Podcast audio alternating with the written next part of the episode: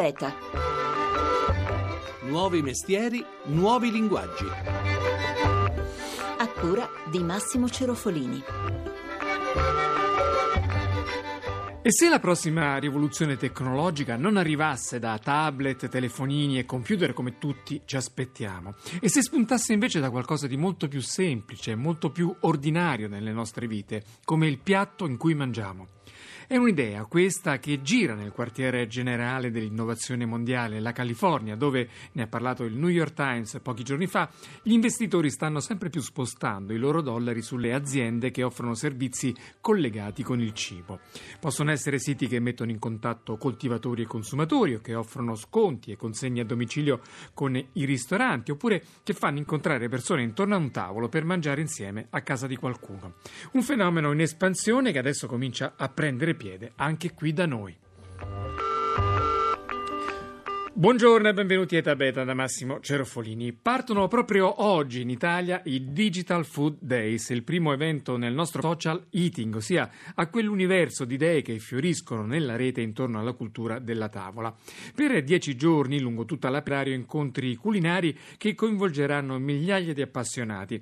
Saluto l'organizzatore di questa manifestazione, Gianluca Ranno, che è anche il cofondatore di gnammo.it. Buongiorno. Buongiorno a te, ciao Massimo, grazie dell'invito. Allora, qual è anzitutto la fotografia di questo fenomeno, questo social eating in Italia? Cosa sta avvenendo nel nostro paese? Sta succedendo forse quello che succedeva sulle tavole di 50 anni fa, nel senso le persone hanno di nuovo bisogno di rincontrarsi, riuscire fuori e abbandonare Facebook e mettersi attorno a una tavola. Quindi semplicemente il più vecchio social network del mondo che si sta riprendendo il suo spazio. Ecco, tanti esempi ne parleremo in questa puntata al servizio di questo bisogno e sta fiorendo una vera e propria leva di innovazione lavoratori. Ci sono per esempio le Cesarine che sono pioniere nel ramo, c'è Plunge che è il sito che permette di conoscere i luoghi e le persone giuste partendo dalla tavola e poi ci siete voi di Gnamo. Ci spieghi un po' come funzionano queste piattaforme che fanno incontrare le persone a casa di qualcuno per mangiare? Tu hai citato alcune tra, tra le più importanti e con piccole sfumature comunque fondamentalmente funzionano lo stesso. Quando uno va su una di queste piattaforme si crea un profilo e a questo punto può decidere se mettere a disposizione o la propria cucina, le proprie doti e le abilità in cucina, quindi organizzare un evento a casa propria o anche in altri posti,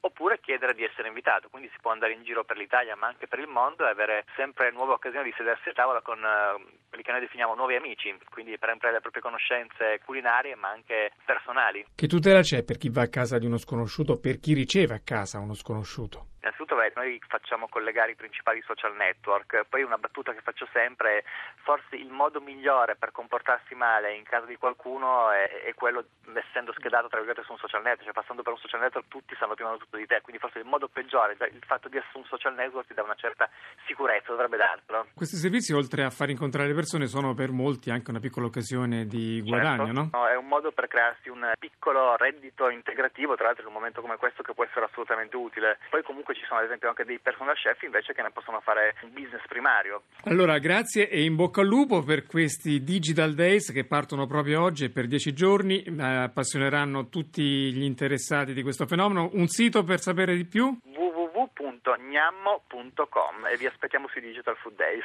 Grazie, arrivederci. E grazie a te, buona giornata.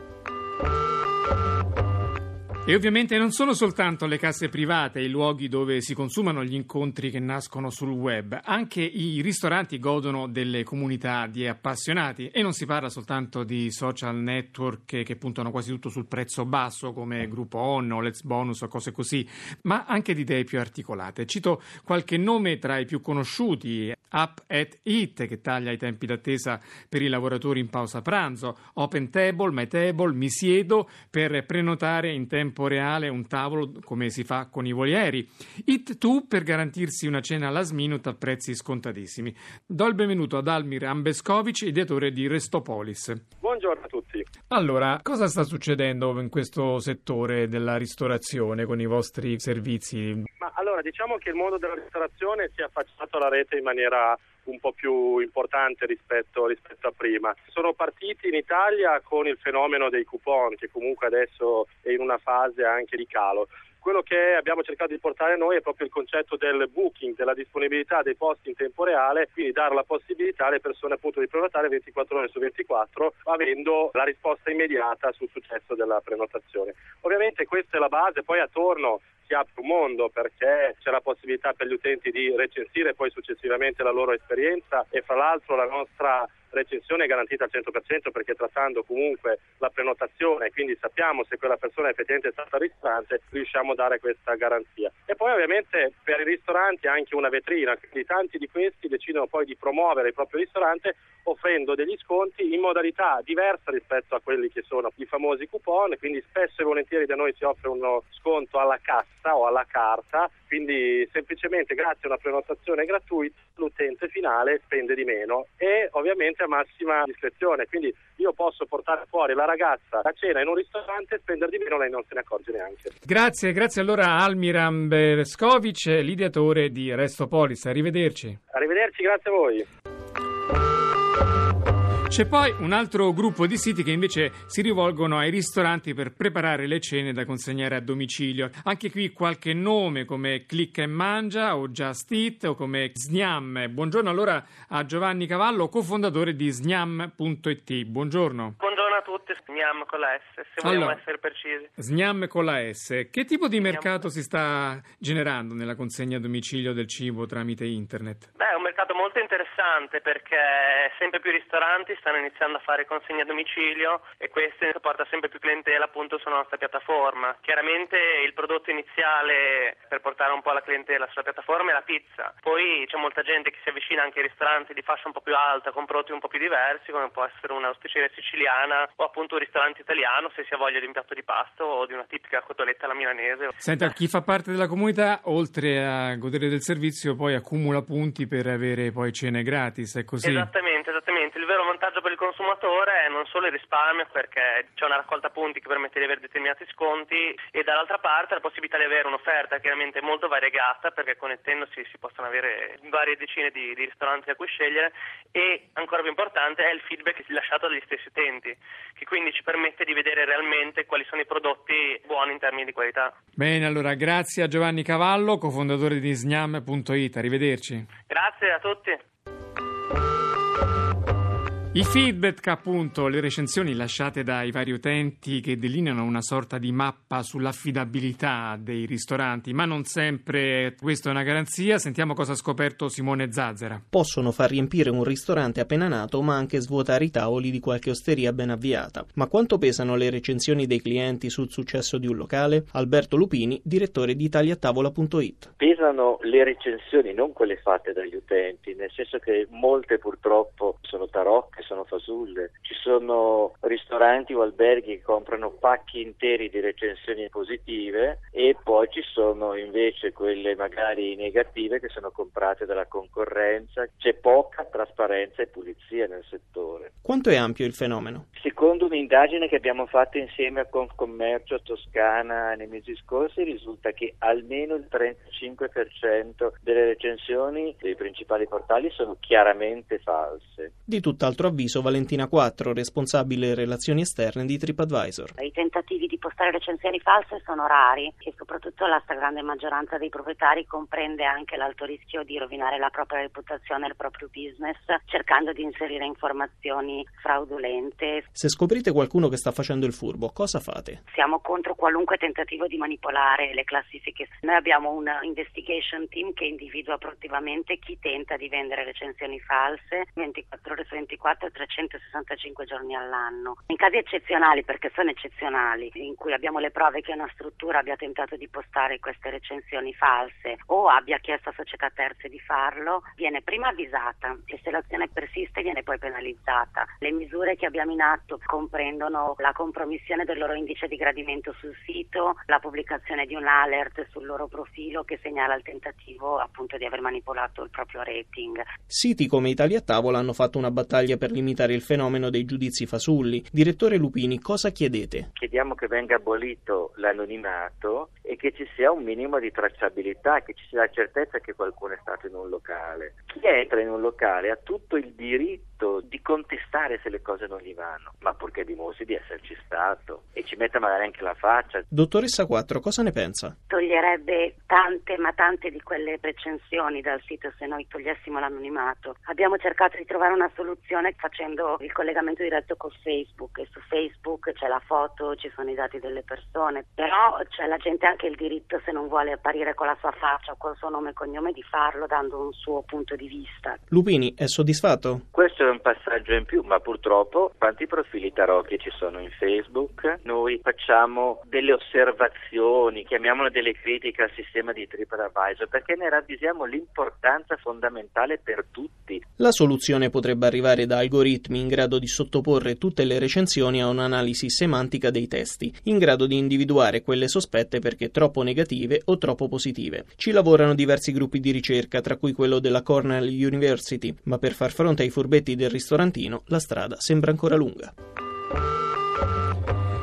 In ogni caso, in attesa dell'algoritmo perfetto, per molti versi il sistema più affidabile per mangiare bene restano per il momento i blog più autorevoli nel mondo del cibo. Saluto allora Lorenza Fumelli, blogger di Dissapore. Buongiorno. Buongiorno. Allora, secondo una ricerca dell'Associazione Italia Orienta, nel giro di Sì. qualche anno il mestiere di food blogger diventerà una delle professioni emergenti. Che ruolo giocheranno e che ruolo già stanno giocando secondo te? Ma eh, sicuramente i blog che mh, parlano di ristorazione sono una grande fonte di informazione per chi cerca notizie su dove andare a mangiare oppure magari si interessa proprio a tutto il sistema ristorazione, quindi cuochi, tutto quello che gira intorno, come sai oggi è diciamo, uno degli argomenti più gettonati anche a livello di televisione e ultimamente anche la radio. Quindi insomma, i blogger rappresentano un po' il modo per dare informazioni in maniera più diretta e che permette anche il sistema del commento che è la risposta poi diretta di chi legge e quindi esprime il proprio parere, molto vicino al social network come tipo di facilità, di immediatezza. Senti, i ristoratori vi temono, cercano di avvicinarvi, ti è mai capitato qualcosa di sospetto? Oh, guarda, senza dubbio. Vi lusingano? Ma, eh sì, tengono in considerazione il fatto che vengano eh, pubblicate delle opinioni su di loro su blog anche molto seguiti, perché il sapore comunque per esempio è uno dei blog molto seguiti, ce ne sono anche altri. E quindi molti sono sempre lì attenti a controllare che siano uscite buone recensioni, così come si arrabbiano moltissimo spesso se ricevono delle critiche. E noi veniamo anche bersagliati da telefonate, a volte persino insulti se qualcuno ha parlato male di un ristorante perché appunto secondo loro evidentemente ha un'influenza notevole poi sulla scelta del cliente finale di frequentare almeno quel ristorante. Quali sono i requisiti di un bravo food blogger? Diciamo l'ideale sarebbe avere un minimo di cognizione su come si scrive, Eh, la scrittura web è una scrittura diversa rispetto a quello della carta stampata, il web ti dà solo 7 secondi di tempo per tenere il lettore incollato allo schermo prima che passi ad un'altra pagina e quindi è un tipo di scrittura più d'impatto. Cioè, l'ideale sarebbe poter usare bene anche i multimedia, quindi la scrittura, la conoscenza della SEO, quindi la possibilità di ottimizzare al massimo quello che si sta facendo online e poi le foto e i video che pesano moltissimo e ti danno anche maggiore rilevanza sui motori di ricerca. Bene, allora grazie a Lorenza Fumelli, blogger del sito Dissapore. Arrivederci, ciao. Arrivederci, grazie. E chiudiamo come sempre col Radio Pitch, meno di un minuto per convincere chi ascolta sulla bontà della propria idea. Oggi restiamo in tema, tocca a Marco Porcaro, ideatore di Cortiglia.it. Cortiglia è un mercato agricolo online per la vendita di prodotti agricoli locali. L- L'utente comodamente da casa può fare la spesa sul sito internet e vedersi recapitolato dai propri produttori agricoli frutta, verdura, carne, formaggio tutte le settimane.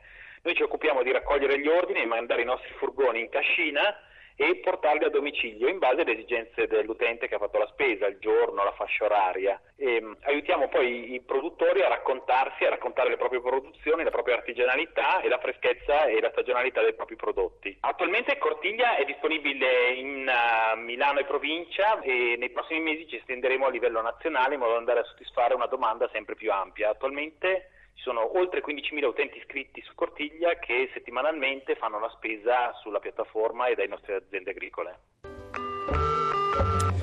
E che ne pensate di Cortiglia? Scriveteci anche per dirci la vostra sull'Italia che innova a etabeta.rai.it. Per riascoltare le nostre puntate e scaricare i podcast l'indirizzo è www.etabeta.rai.it. Vi raccomando poi di seguirci su Twitter e su Facebook dove ogni giorno potete ricevere i nostri aggiornamenti. Basta cercare Etabeta Radio 1 e cliccare sul tasto mi piace. Grazie per la regia ad Antonio Moncelsi. Linea alla Terra da Massimo Cerofolini. Buon fine settimana.